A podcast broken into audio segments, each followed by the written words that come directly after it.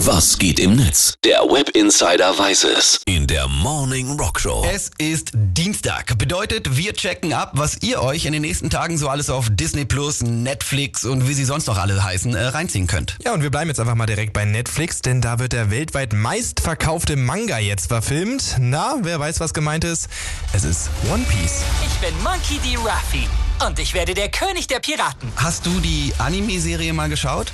Ja, boah, sporadisch sage ich mal. Nach der Schule mal so ein paar Folgen geschaut. Lief ja immer auf RTL 2 damals zwischen Detektiv Conan, Takeshis Castle und Yu-Gi-Oh! Das waren glorreiche Zeiten. Ja. Ne? Das war tatsächlich bei mir auch nicht anders. Äh, schon von gehört.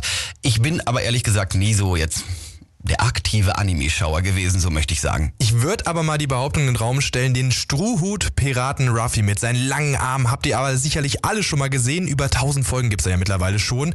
Und ab morgen gibt's dann eben auch eine richtige Verfilmung von. Warum sollte jemand Pirat werden wollen? Weil es nichts Besseres gibt. Du spürst den Wind im Rücken, salzige Seeluft, eine treue Crew an deiner Seite. Sie ist fertig! Was ist das? Eine Piratenflagge. Aber wenn ich das richtig in Erinnerung habe, ist das doch alles völlig absurd mit telepathischen Fähigkeiten, abnormalen Figuren und Kräften und so ein Kram, oder? Ja, hast du gut in Erinnerung. Und genau das gibt's auch in der Serie. Wir verfolgen Ruffy und Co. auf seinem Weg zum König der Piraten zu werden. Das Ganze zeigt aber auch, wie aufwendig die Serie wirklich gemacht wurde und was da auch für ein Hammerbudget hintersteckt. Reichtum, Macht und Ruf. Stecht in See.